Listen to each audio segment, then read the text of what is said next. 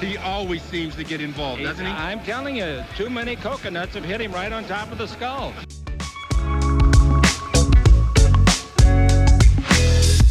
Well, I think uh, Anthony will be a great acquisition. He can do it all. Avery, whose show is this?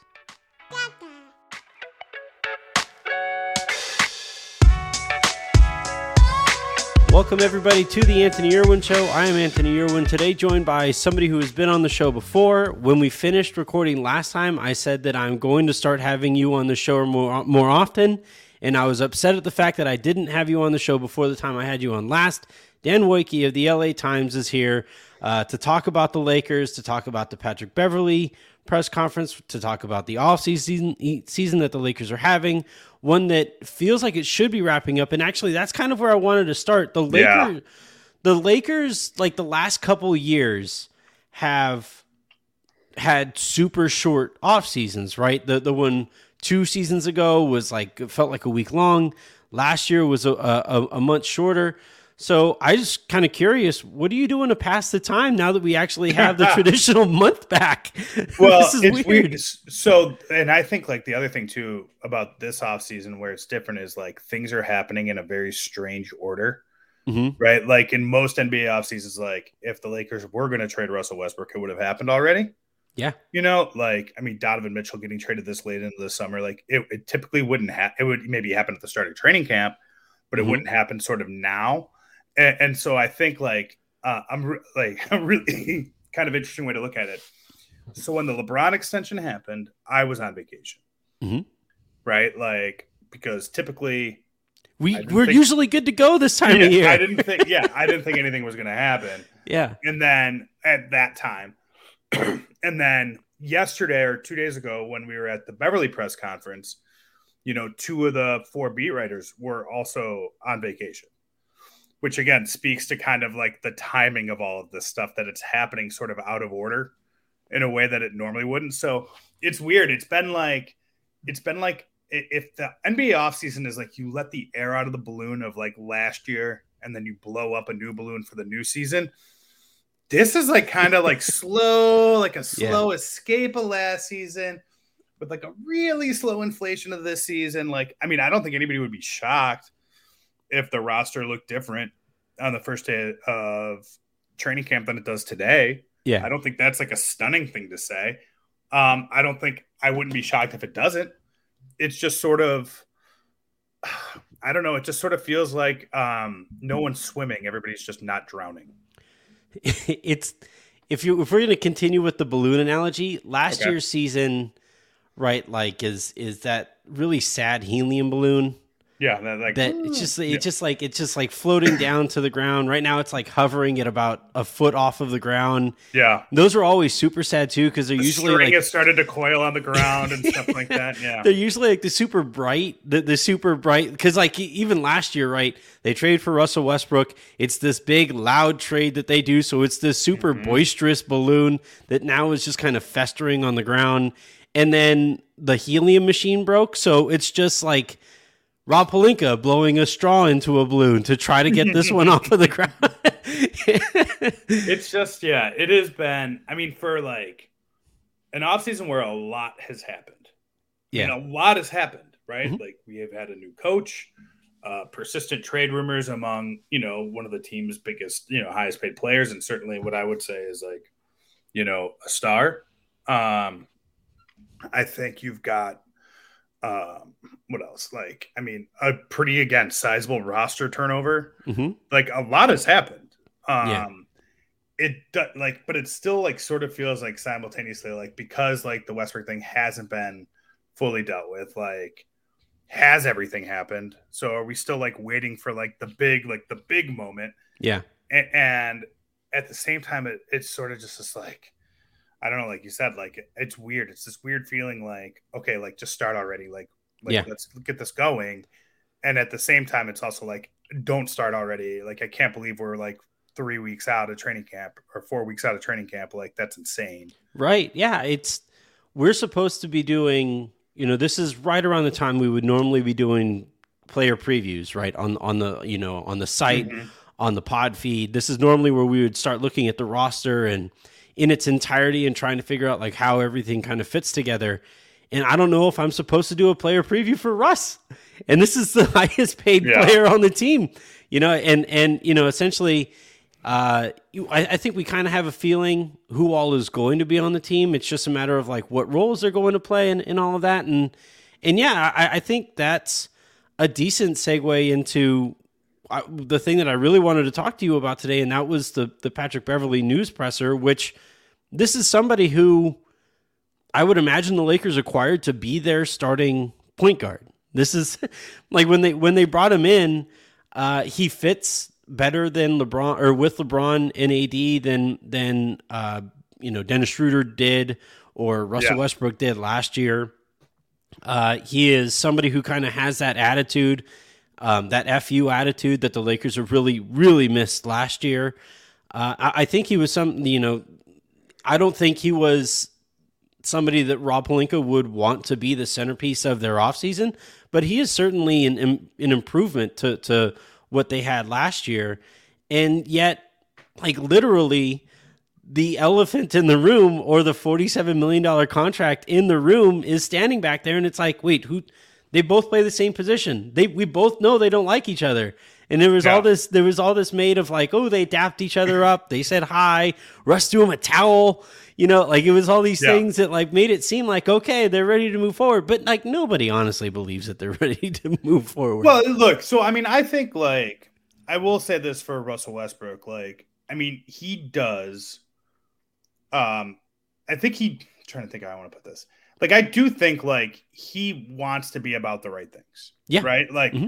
So been there for Hart and Ham's thing. Yeah, you know, like he was like he was the Laker player on the bench of Summer League. Like he was the, you know, the um the guy who showed up for Darvin Ham's with like I think it was like him, Stanley Johnson, Austin Reaves, and Wenyen Gabriel. Mm-hmm. Right? Like I mean that juxtaposition is, is pretty hilarious, right? Yeah. Right? Like you know he's the he's the player that that stuck around for what really even wasn't that much of a press conference, like. It was sort of like the mechanics of it were such like when we got there, you know, typically the introduction press conference, right? Like happens usually on the floor. There's the banner behind you. Mm. You know, you sit on the dais with like the coach and the general manager. You talk right. about the acquisition. This is what they did for Anthony Davis, what they did for LeBron James. This is sort of what you do, right? Um, this didn't happen that way. This was in it was more of a the, scrum. It was a scrum in the media room. It was mm-hmm. like a post-practice availability. Um, you know, so the fact that, you know, Russ and Darvin Ham and Rob Pelinka was kind of meandering about in the back, you know, the fact that like it was attended in itself was like a little bizarre. Yeah. Um, you know, I, I think like, so I do think that like Russ in the, in the time, the time being, right. Like he's coming to these things, I think for a, a handful of reasons. I think one is because they are, you know, this is what a good team, a good teammate would do is you show up for this stuff and, yeah, that's what he wants to be. I think secondarily, I think, you know, look, man, he doesn't want to show, he doesn't want to like show that he's affected by yeah. all of this stuff that's mm-hmm. being talked about in terms of his trades, his lack of value and all that stuff. It's like, look, man, you come, you share this stuff dead on. Um, that's like, you don't back down, right? Mm-hmm. Like that is very much in his, his D N A as a person. So it makes sense that he would kind of go there. Even if it like makes like some other people uncomfortable, I think he probably enjoys that a little bit too. Oh yeah, for sure. Yeah, you know, absolutely. Um, and, and then I think you know, like lastly too, like I do think like what's funny is like you do you do see those guys, and it's it's weird. You do say like this is what's so strange about this team, and and I mean I don't know if this is like you come into a season with fresh eyes and this is how you look at things. It's like yeah, like Patrick Beverley is a point guard. But he's like as point guard-ish, traditional point guard is like, I mean, in the same way that Russell Westbrook really isn't a traditional point guard either. Like yeah. they're very different in their approaches to the position, but like neither of them is like, you know, John Stockton, yeah, like run a pick Steve and roll. Nash, Chris Paul, yeah, yeah. Yeah. Like that's not really either of those guys. Like, and I think the differences between the two of them do sort of speak again, kind of like all roads roads point back to the Westbrook decision originally, just sort of like how wild it was. Yeah. That people involved thought. That like so that that Russ could do the stuff, like all the reasons why Patrick Beverley makes sense are kind of reasons why Russell Westbrook doesn't. Right. He he makes sense because he's not Russell Westbrook. And I don't mean that as like not. I, no. I would mean yeah. on his jersey, it would say in capital letters, not Russell Westbrook. He, yeah. They're the antithesis of each other. It's you have a guy who like, you know, and to me, like the biggest thing with Beverley, right, is like, is he going to play sixty-five, seventy games? Like Probably that's, not. that is, a, that is the hundred, like, like so many things is like, he has to be healthy. Um, you know, and if he's going to miss twenty-five games, he's got to miss the right twenty-five games. Mm-hmm. You know, you have to be healthy at the end of the year and you need to be healthy at the start of the season to kind of get this team and set the tone and all that stuff. Um, but like, you know, you look at it and you say like in a lot of ways, like, he kind of pairs perfectly with what you would want a LeBron James teammate to do. Absolutely. Plays defense, doesn't need the ball on offense. Shoots. Can step in, step into open shots. Mm-hmm. Like basically like doesn't really take bad shots, just takes open catch and shoot threes and is underratedly proficient at it. Um, wasn't last year, but career wise, I mean, like, I think if you tell people that like Patrick Beverley hovers around forty percent from three, people would be like, that's nuts. That's not true. Yeah, but But it's true. Yeah. yeah. But it's like actually true. It's something he does pretty well. On decent um, volume too. Like Rondo, yeah. Rondo that one year shot around forty, you know, thirty-seven ish percent from three point range, yeah. but it was on like two attempts per game and all of the threes that he took, nobody was like facing yeah. him even. yeah. yeah. No. And I mean, look, Beverley is probably closer to Rondo than he is like J J Redick. Yeah. In that standpoint, but it is like a guy who, you know, we'll step into open, open threes above the break and the corner, like top mm-hmm. of the key, like he's comfortable. Um, it is though, like I said, it is just sort of wild as like, we talk about like, oh, Russ needs to adjust. Russ needs to change his game and stuff like that. I do think it is kind of, again, it, I, I'm reminded of just such what a, like what an ask that's yeah. been because mm-hmm. they are so different in their skill sets. Yeah. And so, it, so is there a world in which like the things that probably make Patrick Beverley a good complement to um, LeBron James probably still apply to Russell Westbrook actually, mm-hmm. you know, willingness to defend in the backcourt, step into open shots when a player creates and stuff like that. Like that probably pairs pretty well with a ball dominant player. Yeah. Um, it's just a matter of like how many ball dominant players can you have? And I think we saw last year that two, and especially if you consider Anthony Davis, two is a guy who needs the ball to be in rhythm. Three mm-hmm. um, is probably too many. Yeah.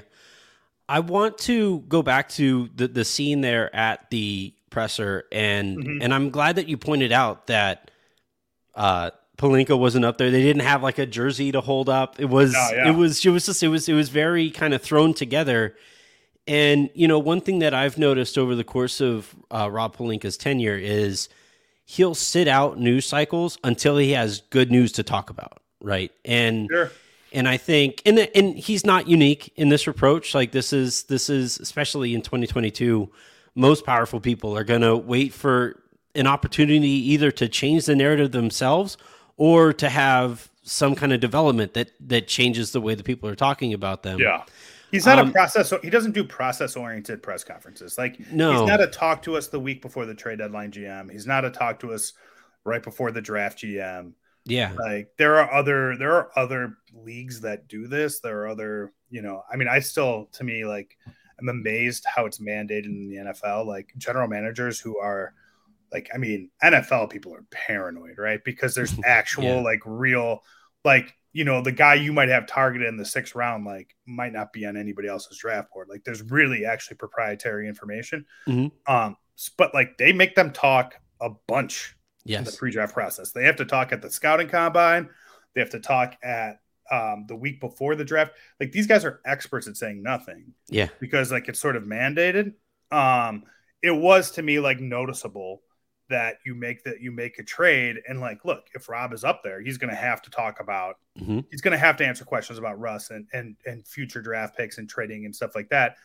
And, and instead of kind of tap dancing around those things, like there's no mandate. You just can stand in the back and yeah.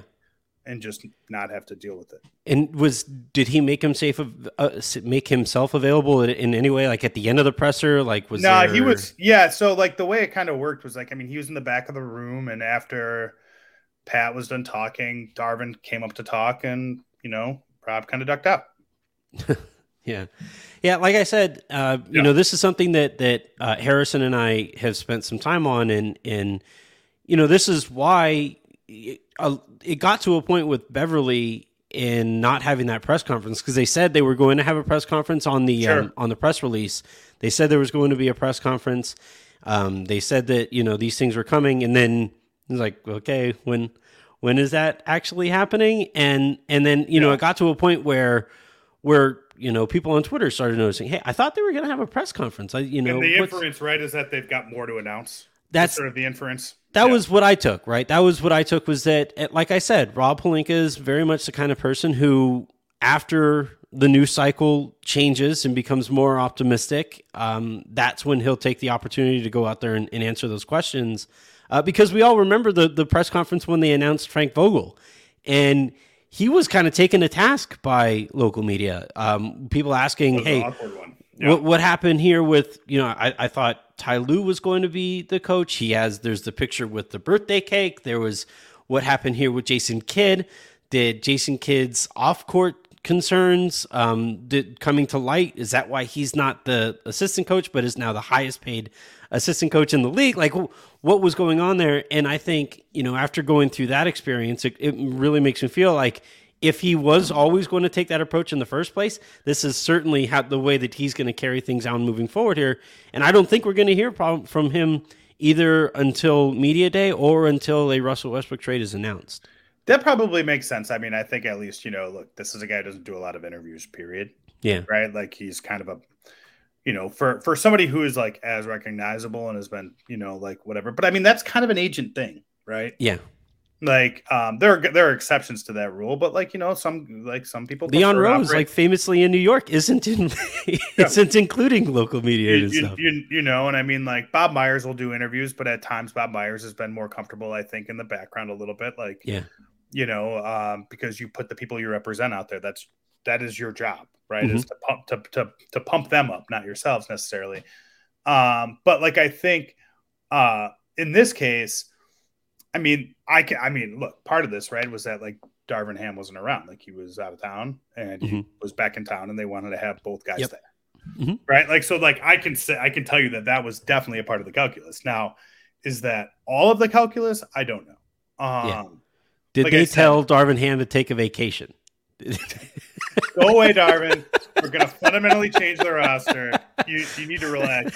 Yeah. So, I mean, it's yeah. like, I, yeah, I don't like I, that I, I can't say, I just yeah. think that like, you know, sometimes again, to, to, to the point is like, this is not the time of year where typically you'd be around for a big press conference. Like right. this is sort of like, you know, when you're kind of getting your ducks in a row, you're maybe, you know, we, we will, and we will hear more about like sort of, you know, like player only mini camps and coaches retreats. And this is when you do that stuff. People are a little more transient right now, like that last sort of breath of fresh air before the season starts. Yep. And, and so that was kind of, you know, how I took it, but that's probably just being like a, like a veteran of the process itself and not, yeah. Um, and not sweating it. Like, I just think that, you know, like, it's funny, like, like the, the prospect of a Russell Westbrook trade, it just, it's still like, it still just feels like, and I mean, we can talk about this for twenty minutes. I'm sure we will, is like, it is just sort of like a math problem that like, doesn't have like a real clear solution. And it mm-hmm. doesn't, to me, I, like when I've talked to my sources about the reasons why you would do it and the reasons why you wouldn't, Um, you know, that's mostly how it's presented to me. It's not presented mostly to me as been like, we want to do this or we don't want to do this. It's sort of been more along the decision-making process. And to be honest, like the arguments for both are pretty compelling. Yeah. I yeah. think, I, I think you can make really strong arguments for keeping Russell Westbrook. I think you can make really strong arguments, um, for, for, for sacrificing as much as it takes to make a trade if, Uh, and, and to bring in to basically the way that I've looked at it is like to basically undo the trade and, and to right. send him out for, you know, three um, or, or two or three or whatever the number it is, um, average to above average to good N B A role players in a trade and sort of what's that worth? Yeah. I think that's been kind of the way that I've looked at it. It's been interesting over the course of like at the beginning of the offseason, it was abundantly clear that a change kind of had to be made, right? We were coming off of the exit interview where he just took a blowtorch to everybody who was standing in a five-foot vicinity with him.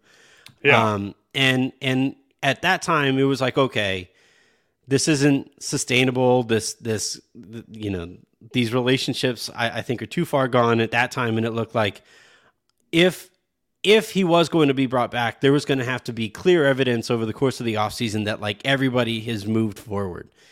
And then at the first opportunity for that to be to look like the case in Vegas, mm-hmm. LeBron and Russell Westbrook are sitting ninety feet apart and didn't yeah. acknowledge each other's existence. So you're like, okay, so clearly the relationships don't appear to have improved all that much. Um, now, though, what's interesting is, you know, the, the people that I've spoken to, it's it's gone from a, a a notion of, or a question of, if Russ is going to get traded, rather than over the course of the offseason, it's been when, you know, and, and, yeah. and I'm, you know, A, I don't know if you, if you've been hearing some of the same stuff, or, or B, um, whether you think you've seen enough here from the people involved to actually, if the, he is brought back, that this won't be just a sideshow unto itself. Oh, I mean, that I can't speak to. I mean, like, it, the, the potential for that seems to be, you know, pretty high, I think, you know, in terms of, you know, you have a player who is, um, you know, um, deserved and undeserved, I think, at times, like a magnet for criticism, and, and like, is, yeah. is a very, I mean, has been since he was a twenty-two-year-old player in this league. And I think so. Yeah, like, it's, if he gets off to a slow start, like, and is booed at home, and like, I mean, yeah, it has, you know, there's there are minefields all over the place. What happens if Darvin Ham elects to close a game with Patrick Beverley instead of Russell Westbrook, right? right. Like, do are, are will there be any towel passing then? Like, you know, I don't know. I mean, I think, you know, Russell would say, you know, what's best for the team is what what I want to see happen. But, I mean, look, dude, like, Russell Westbrook's going to the Hall of Fame. Um, he believes that he is best for the team. Right. You yeah, know, like, there's never well, a scenario how, how where he how would could he not? Yeah. How could yeah, he right. not?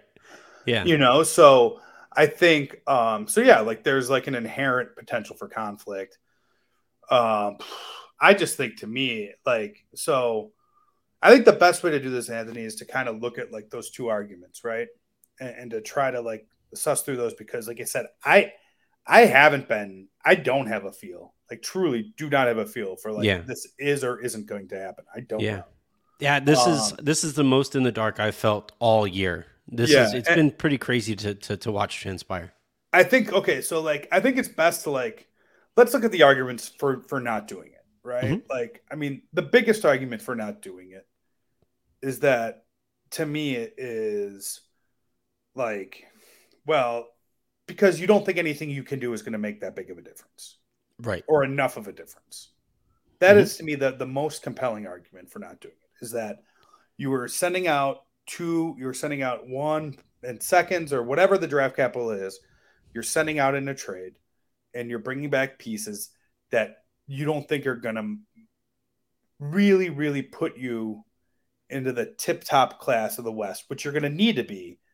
And mm-hmm. the reasons for not believing that could be talent, it could be health, could be talent and health. Um, yeah. There are there are a lot of reasons to, to to wonder if that's, in my opinion, that is like the most compelling argument, if you're the Lakers, as to why you don't want to do this trade.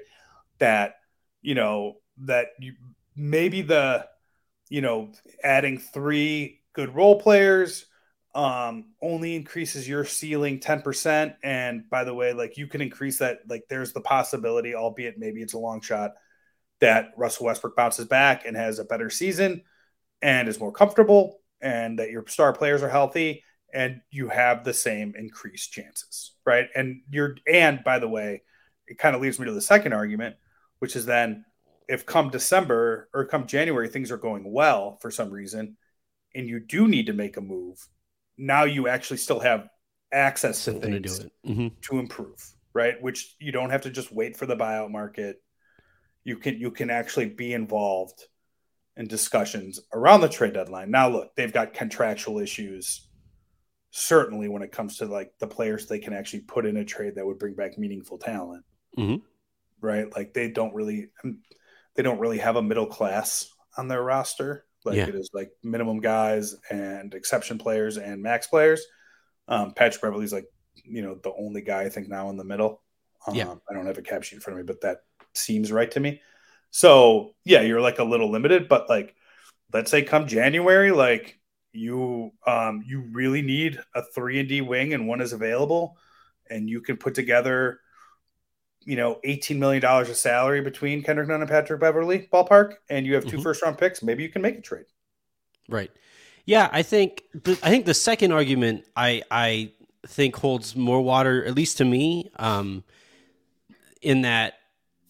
So essentially, if the way I respond to the first part of that is if you don't think Myles Turner, who would be the best front court mate that Anthony Davis has played with, and Buddy Hield, who would be the best shooter that LeBron and A D have played with yeah. um, while they've been on the Lakers, if that if that pairing of talent doesn't put you in that in that kind of conversation of competition, then that speaks to me more about how confident the Lakers are in LeBron and Anthony Davis staying healthy than anything, right? Like, well, I mean, I think that's a big part of the equation, right? Like, yeah. it's been two, it's been two years.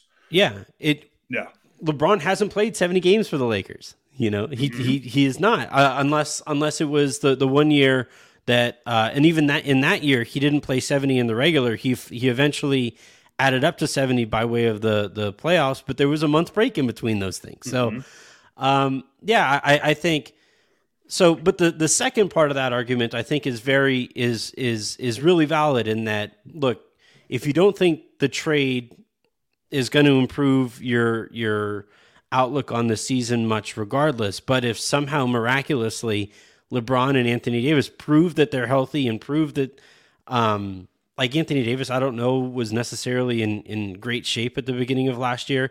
If they prove that they look like they did back in the bubble, then you say, okay, this is what we needed to see. This is what our competition was always going to be riding on, was going to be these yeah. guys' health, these guys' condition. Now you can maybe make a move. And at that time, maybe Russ's value is is not as low as it is right now. Well, um, and, at that and, point, and his to, contract is cheaper, like because yeah, it will have because it's, pro, it's been prorated, right? And I mean, I think that's like a big thing too, right? Is that like you are, and part of the reason why the cost here is high is that if you're sending him out to a team where an owner is going to just merely send him home, which is yeah. you know on a buyout, not necessarily on the you know we're going to keep you on our roster. Yeah, I think you know I think most people like I mean Russ wants to play. I think if you're going to trade him somewhere, that's a part of this. Right. Mm-hmm. Um, is you try to clear the pathways to find him a home. Um, you know, I mean, look, there's a difference between paying out, you know, on a forty-seven million dollars contract and paying out on one that's been prorated for sixty percent of the season. Right. Like that's a real chunk of money. And I think, so that's certainly a part of it. Um, I mean, I do think that like, yeah, to your point, I mean, like, you know, if, I mean, and maybe we're talking about and things that can happen, but let's say like, you know, Russ becomes sort of the eighteen, eight, and eight player mm-hmm. that I think coaches sort of envisioned for him last year in a comfortable way. I mean, I know that's sort of around where his numbers were. Yeah, it but was, it was like, it was like seventeen, seven, and seven. But, but, yeah. but, but, it, but it was, those numbers were obviously, those are different because of like, Emptier. I'm talking like, yeah. And well, and because like LeBron and A D weren't on the court as much. So like, I think there was sort of a little bit of a push pull with, with Russ in terms of like, we want you to do a lot. We want, we want you to compliment. We want you to do a lot. We want you to compliment. I think he struggled with that part yeah. of it. Mm-hmm. Um, I mean, I mean, he literally said at the end of last year that if LeBron and A D were saying that they were letting Russ be Russ, I didn't see that. Yeah. you know? Yeah. No. And look, I mean, look, letting Russ be Russ means letting Russ do almost everything. And that doesn't make a lot of sense. So, no. I mean, like, again, this is all goes back to just weird casting, but like, let's say that they come to some sort of agreement. Let's say that they are able to make it work in a more meaningful way.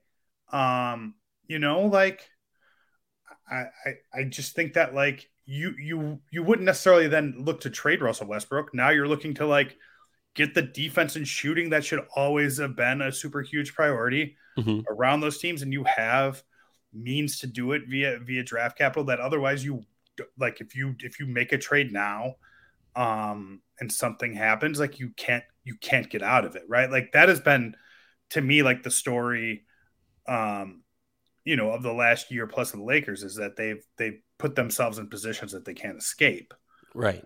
You know what I mean? And I do think that, like, you know, let's just say that Indiana for sure will do Russell Westbrook for Myles Turner, Buddy Hield, and two picks. Let's say that is like a for sure thing, mm-hmm. which I don't know that it is. I, I'm not yeah. positive. Yeah. Um, I the mean, latest look, reporting is that they would want the Lakers to take on Daniel Tice's contract. Yeah, I saw too. that too. Yeah. Mm-hmm. And look, and I, I mean, I think when you talk to people, and, and it's different as Myles Turner's expiring now, like the, the asking price for Myles Turner in trades has never been one first round pick. Right. That has never been the asking price. So, yeah. you know, if, if you kind of go by the, the logic that, you know, if you're going to send Russ out somewhere and, and the team's going to have to buy him out, that's going to cost you a first. Yep. And then the second part of the trade is that second first is to bring back talent back. Are you getting enough? And I've written about this. Like, are, are is Buddy Hield's contract viewed as a negative enough of an asset, which I don't think it is. Um, I don't think it's viewed that way. Mm-hmm. Uh, you know, and is Daniel Tice, are those two, are those two deals enough to sort of knock the multi first round pick asking price on Turner have had on Myles Turner? And, and yeah. I don't know that. I mean, look, I still think that's all stuff that's, could be sorted out or can be sorted out. I think, you know, another another thing to consider is as teams are sort of like settling in, and now that the dust has sort of settled on the stars in terms of who's going to be moving and who's not, is like, look, if you're a team that's like pretty competitive but has a need in the front court, like, I mean, is Indiana better off unbundling? Yeah. You know, maybe you trade Buddy Hield to one team and maybe you trade Myles Turner somewhere else and maybe you get more than two first round picks. And I think yeah. this is definitely – I think that applies more to the Utah scenario. Absolutely. In all of this, which is like, you know, sure, like if I was Rob Pelinka, um, it's not that hard to kick up, to cook up some sort of trade scenario that would have me getting back, you know, Malik Beasley, um, Bojan. yeah, Bojan Bogdanović, Mike Conley, and Jared Vanderbilt. Like it's mm-hmm. not impossible to me to, to see a way that I could ask for that. And, um, but they, if you push those guys out into the open market on their own, they yeah, may return they, more. Yeah. Could they each fetch a first rounder? Or like, I don't or think they're going to get a first round pick from like Conley or, or yeah. necessarily or something like that. Yeah. But I mean, look, like does, you know, does Bogdanović get a first round pick out on the free, on the free market? Like, I think Probably. there's a chance. Mm-hmm. I think there's a really good chance. Um, could a player like Malik Beasley, who is a really high volume, year old. Yeah, yeah. young, really high volume three point shooter. Like, could he, Maybe um, Jordan Clarkson, maybe mm-hmm. like I, I. So I think that is sort of, you know, it, it's and I see this a lot in my in my mentions and when I'm like perusing sort of like things like, I mean, Laker fans in this situation like are are pretty tunnel vision. They have a lot of like like this is like what's best for the Lakers. Like there's a scenario, yeah. there's like a little bit of light out of this for us. Like maybe this is the way to do it. But th- these are all situations very like especially. If you view Russell Westbrook as a guy that is just going to be sent home, like it, these are all, these are, these are what these teams are trying to sort out is like, could we get more elsewhere? Mm-hmm. And then again, the Lakers in turn are trying to sort out, like, is it worth it giving up all this stuff? If it's not, if, you know, like, I really believe that they would view like a worst case scenario is that they trade the two first round picks, Anthony Davis gets hurt, LeBron James gets hurt, and you miss the play-in. Like then like, what, what's the point? Yeah, right, and and and that's totally absolutely fair, and that is like my nightmare. That is worst. I mean, that yeah. is worst case scenario, right? Yeah, but you know, if we get to the other side of this conversation and, and make the argument as to why the Lakers should be moving Russell Westbrook, right? LeBron was just capable of and chose to sat out the last couple of games, right? He was just ca- he, he he was just capable of leading the league in scoring. Yep. Yeah. And Anthony Davis is is still, I think he either turns thirty or he isn't thirty yet. I think he's twenty-nine. Uh, uh, and and so like you you have two of these guys, uh, either LeBron at the late stages of his prime, Anthony Davis in his prime, and the notion of entering a season with. Out the like without looking like you're trying to win, because if you're not if you're not if you're not trading Russell Westbrook, like that doesn't look like you after the last season, it doesn't look like you're trying to win. Like that that seems to me to be just as fair a case as why not to move him. Well, not so, a lot of yeah. So you talk to people around the league, different G Ms and stuff like that, and you know, this is sort of like a fun parlor game that I play with like some of the people that I talk to. It's sort of like, oh hey, you're in charge. What would you do? Right. Right. And like, and again, this is always like how it's easier to spend someone else's money. Yep. But like most of the G Ms I talk to think that like, I mean, dude, like you go for it. You have LeBron James. Like and it, it, is a, it is, it is like, but like even beyond that, like you have LeBron James, like that is LeBron James period. Yeah. Right. And that is the argument for doing it. That is the argument why you push all in. I mean, what I think is kind of strange, and I think it's gone a little unnoticed, um, is, and I don't know that they're trying to do this, but you could see like it does feel a little like half in, half out. Yeah. You know, like a, a part of this Patrick Beverley trade, right, is like, like, yeah, it seems like, oh, it's a win now trade, right? Well, it is, but, you know, he doesn't have a player option for next season like Taylor yep. Horton Tucker did, right? So, like, there is some cap saving, like down, like down the line of that. You didn't sacrifice any draft capital to get it done. Um, you know, people say, well, then why did they sign, sign LeBron to the extension? Well, like, because tanking. Why right would now, you? Yeah, why, tanking, why wouldn't you sign LeBron yeah, to an yeah, extension? Well, because, because like, even if you were going to bottom out, like, it doesn't make sense to bottom out till twenty twenty-six, anyways. Right. Because you don't have control of your first round picks. So, mm-hmm. like, I mean, like, you can even strip the fact that like it's you know more LeBron James basketball, like, and he gives you the best chance to win. But even if you wanted to, like, you know, start over, start anew. Like doing it, at least doing it through the draft, there's no incentive at all to, yeah. to, to be bad right now. There's zero, right? right? So like that's not a real option either. So it does feel like there is like kind of the position the Lakers have taken so far is like this really sort of like wait and see, you know, toe is dipped into the water. Are, are they, are we going to be all in on being as competitive as we can be, which I think there is a version of which where you trade those two firsts, you amass as many role players who shoot as possible.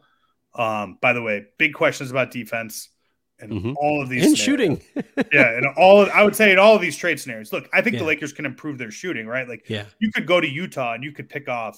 I mean, Mike Conley is a forty percent three point shooter. Mm-hmm. Uh, Bogdan's an awesome, awesome shooter and scorer. Um, yeah, I, oh, I, I miss I misunderstood yeah. you. Yeah, yeah. As yeah. it as like, it stands, like they don't have yeah. either defense or Cur- shooting currently. Yes, yeah, yeah. Currently, I mean that's I mean currently right now, like to me, they project if things goes if everything goes well, they would project as a team that plays just super fast, mm-hmm. high turnover team that forces a lot of turnovers too, yeah, and plays really fast, uh, and kind of tries to outrun people. But I mean, who knows? Like that doesn't track well when you have LeBron and you have Anthony Davis, who are really good half-court players too. So mm-hmm. I, I'm not sure what this basketball team is going to look like, but I, I'm just saying I think like you can, you could, you can cook up trade scenarios that, that, that, get, you sh- that get you shooting. Um, Myles Turner is obviously a very good defender, but um, you know primarily on the interior, and like that does have some impact on on the way you're able to guard on the outside. But like it's still like if you need to if you need to to guard Kawhi Leonard. Right you now. You don't have, you don't, there's, it's I LeBron. Mean, it's going to it's, it's gonna be LeBron. And yeah. then, yeah. And then if you need to guard Paul George, it's Patrick Beverley, probably today. Yeah. Yeah. That's, that's not ideal. The, the, the thing though, and again, it's just, it's just a matter of, I, it's exasperating, isn't it? Like, I it find is, it, it's so it is, it yeah, is. Well, it's, it's funny because, you know, the, the, if I was to tell you, all right, Dan, you're the G M of Team X, right? Okay. The starting point on your roster is LeBron James, who was just capable of scoring almost thirty points a game sure. uh, the year prior, and a not yet thirty-year-old Anthony Davis. Wouldn't you be saying, like, all right, cool, I'm a playoff team at least. I'm, yeah. I'm, I'm a high playoff team, I would imagine, at least. And and yet, like here, we find ourselves again talking ourselves into, well, if everything goes well, maybe they're out of the play-in, and it's just, yeah, you know, uh, I just find it really difficult. I mean, not even as a as a Lakers fan, but as like an N B A or a basketball fan, or even a sports fan. I mean, to like I think to think that one simple. of the yeah, I actually think it's simple, right? And it's uh-huh. health. I mean, that's health. It is. It is. It's a hundred percent health. That is like I think that if you talk to people around the league, even people who are as pessimistic as possible about the Lakers, right? And these people do exist. Mm-hmm. Um, You're talking you know, look, yeah. If LeBron James and Anthony Davis both play seventy games plus, like the team will be in the postseason in some fashion. Mm-hmm. I think that's a pretty safe bet. Like I have a hard time imagining the Lakers not in the top ten of the West and you, you know, not even and, and like I could see them seventh in that scenario, I suppose, because I do think there's some pretty good teams in the Western Conference. Mm-hmm. Uh, but like, let's say, let's say like you turn the injury settings off on the West right now, and the Lakers, I, I, it's hard to me. It's hard for you to tell me that the Lakers are, are eighth or worst mm-hmm. in this scenario. Right. But like the injury settings are very much on and yeah. are, and the most recent examples of it. Like, I mean, like you feel like for me, like, you know, you mentioned Anthony Davis, like last year, I thought it was more about rhythm than it was about shape. Two years ago it was for sure about shape mm-hmm. post bubble. Um, but like, you, you know, I mean, he would say, and he has said to me, like those, like the injuries last year, right, are like pretty freak injuries. They were, you know, that's objectively true. Yeah, and I think like now, look, you talk to some sports science people and stuff, and like you know, maybe there are ways your body's different that absorbs those blows, mm-hmm. some different ways or something like that. That's certainly all true, but I think like you know, look, if Anthony Davis plays thirty more games last year, like the Lakers are probably in the postseason. I think almost, yeah. almost assuredly. Mm-hmm. Right, like they weren't that far out of it, despite the year being as as much of a disaster. But again, like last year, and this is what's so weird about this team. And again, like just trying to wrap my head around everything. Like last year, like even as this team was like floundering around, you know, below five hundred, second half post All-Star break, like you know, letting go of the rope, sliding down the plane standings, getting caught by San Antonio and stuff right. like, right. Like as, you know, the team is still talking about like, if we can just get in, yeah, like we'll be okay. Like, and we're, if we can get in and we're healthy, we'll be fine. Right. Like, you know, or we have a chance. Right. It's like Kobe famously said, I'm, I'm expecting a game eight, right. After they, after they had just lost in, in sure. their game seven or something yeah, like right? that. Right. Yeah. It was always this belief. And like, now it's sort of like, I, I do get the sense that like they're like this year, like certainly like the talk of like we're hanging another banner has been turned down a little bit, right? Yeah. Like the expectations are lower. Um, they should be lower. Um, I mean, you have Patrick Beverley in his press conference, like point blank. Like I asked him, sort of like you've been like an underdog dude your whole career. Like, is it going to be different here on the Lakers, a team that I, I don't think anybody really views as underdogs? He's like, oh, you do, yeah, we stunk last year. Like we weren't in the playoffs, right? Yeah, and it's like, okay, well, like, yeah, so you're right. I mean, that is true. So I think it is kind of like you know, I it's just weird. Like, are we talking about like what can we do to get the Lakers to the five seed? Like, and again, if that is if that is sort of the ceiling on the way the roster is currently constructed, to loop this back around, I don't think they're going to trade the two picks if that's what they really believe. I don't think they can do it.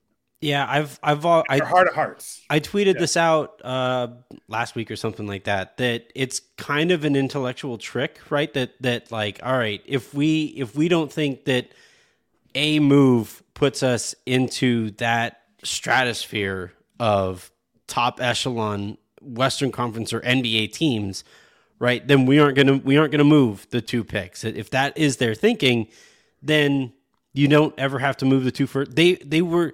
They were never in any circumstance going to be one move away from that type of competition this offseason. Sure. So well, in, in a certain yet, way, like right? we never should have expected them to move those two picks because if that was the standard, then they were never going to reach that standard. Well, look, I mean, unless like a move like somehow like Kyrie Irving like falls into right. their lap and then you get like, which had its own set of huge circumstances to consider as well right. too, as to reasons why, again, I mean, it, it, this is not the most reliable person in the N B A. And mm-hmm. you're talking about trading a first-round pick seven years out for an unrestricted free agent who's also unreliable in a lot of ways. So, like, right. like that, I know had some people inside the organization a little nervous too. Absolutely. Ultimately, they would have probably have done that. I th- I think they would have done that. But, mm-hmm. um, you know, I think in this circumstance, yeah, it is. I mean, that is sort of another argument to wait is like maybe maybe you crushed free agency.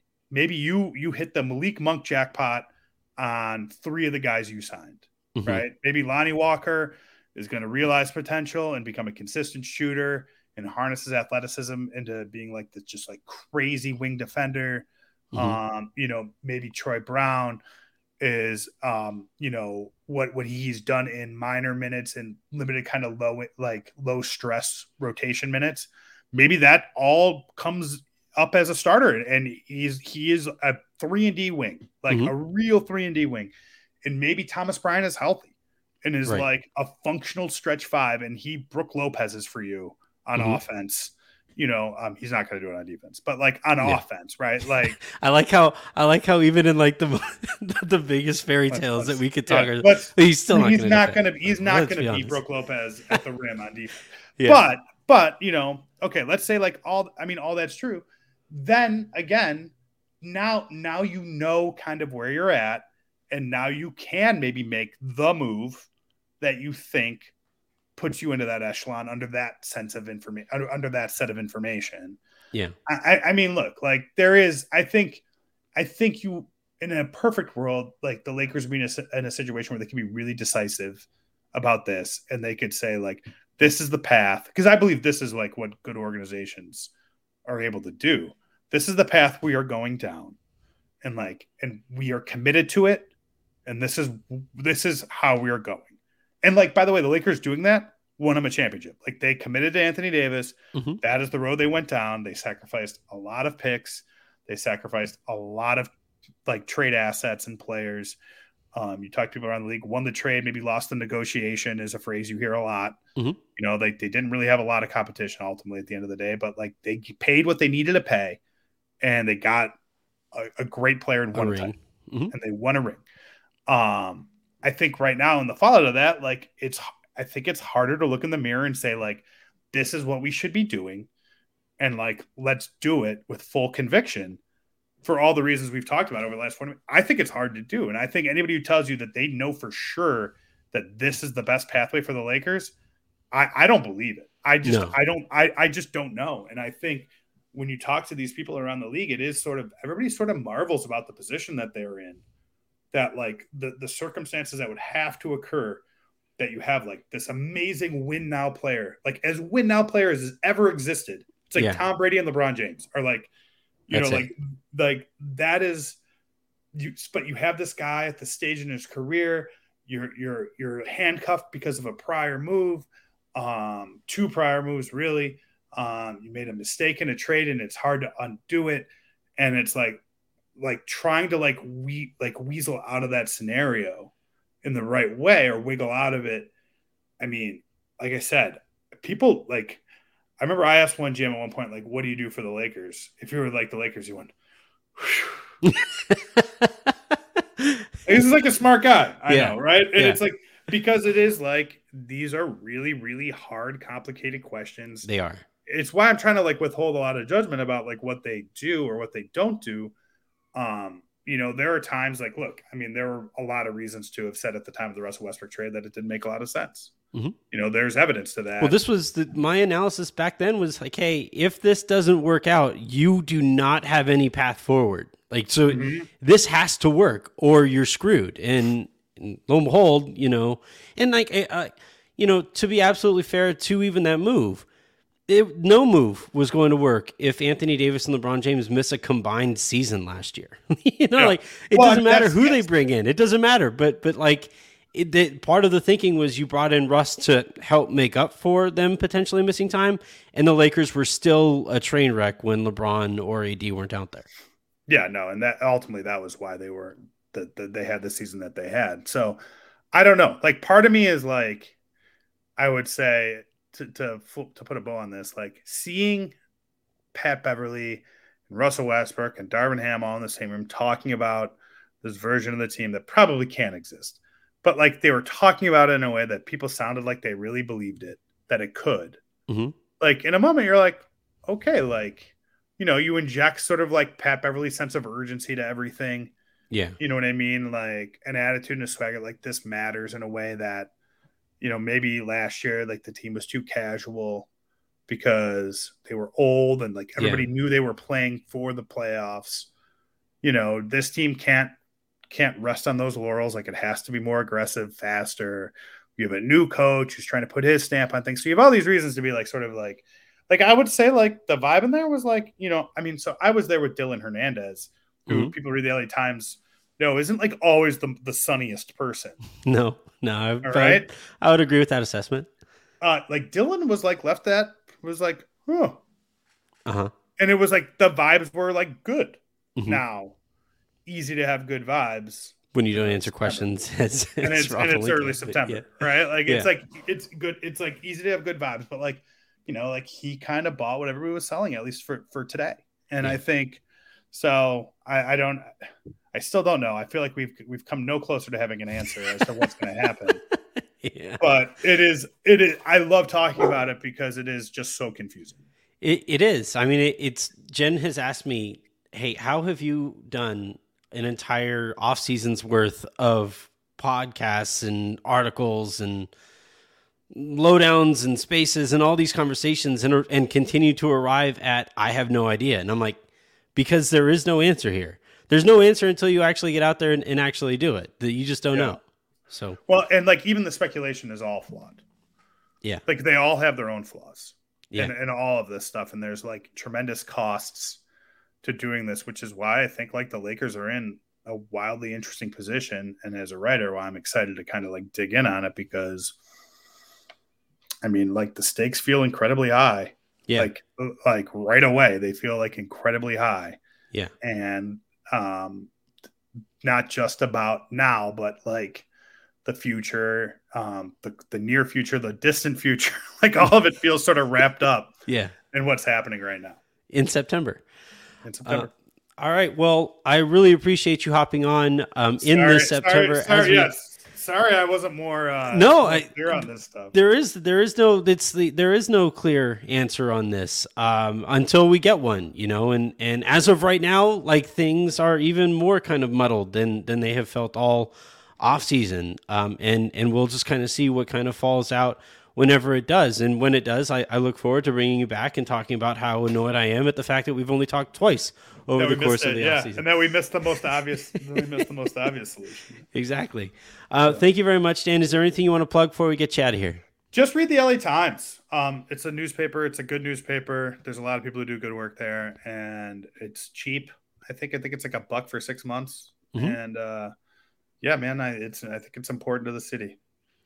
Not yeah. me. But I think like the newspaper in general.